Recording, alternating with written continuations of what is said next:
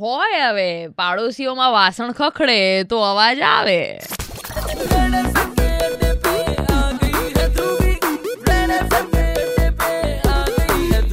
થાય ને?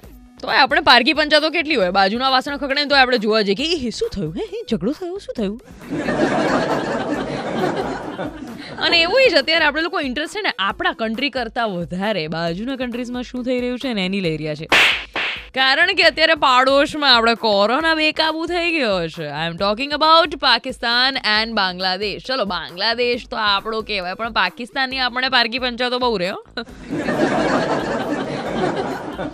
આમ જોવા જઈએ તો ત્યાં પણ કેસીસનો વધારો તો થઈ જ રહ્યો છે. વિન્ટર્સમાં ઇન્ડિયામાં જેટલા કેસીસ વધી રહ્યા છે, એટલા જ પાકિસ્તાનમાં પણ વધી રહ્યા છે.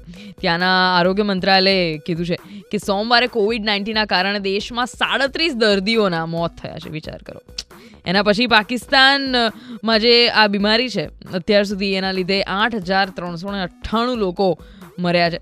બટ ઓવરઓલ અગર એશિયાના જેટલા પણ કન્ટ્રીઝ છે, એને સરખામણી કરીએ ને, તો સૌથી વધારે કેસીસ આપણા ઇન્ડિયામાં જ છે.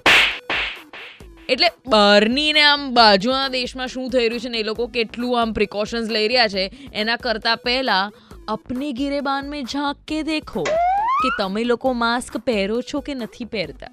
કરોડો રૂપિયા તો ફાઇન વસૂલ કરવામાં આવે છે. જસ્ટ બીકોઝ કે you don't wear mask actually we don't wear mask એટલે મોઢું સંતાડીને ફરો અને તાજા માજા રહો superhit nine three point five red F M પર આઈ એમ ધ્રુવી અને બસ હવે આપણે કરીએ કંકુના.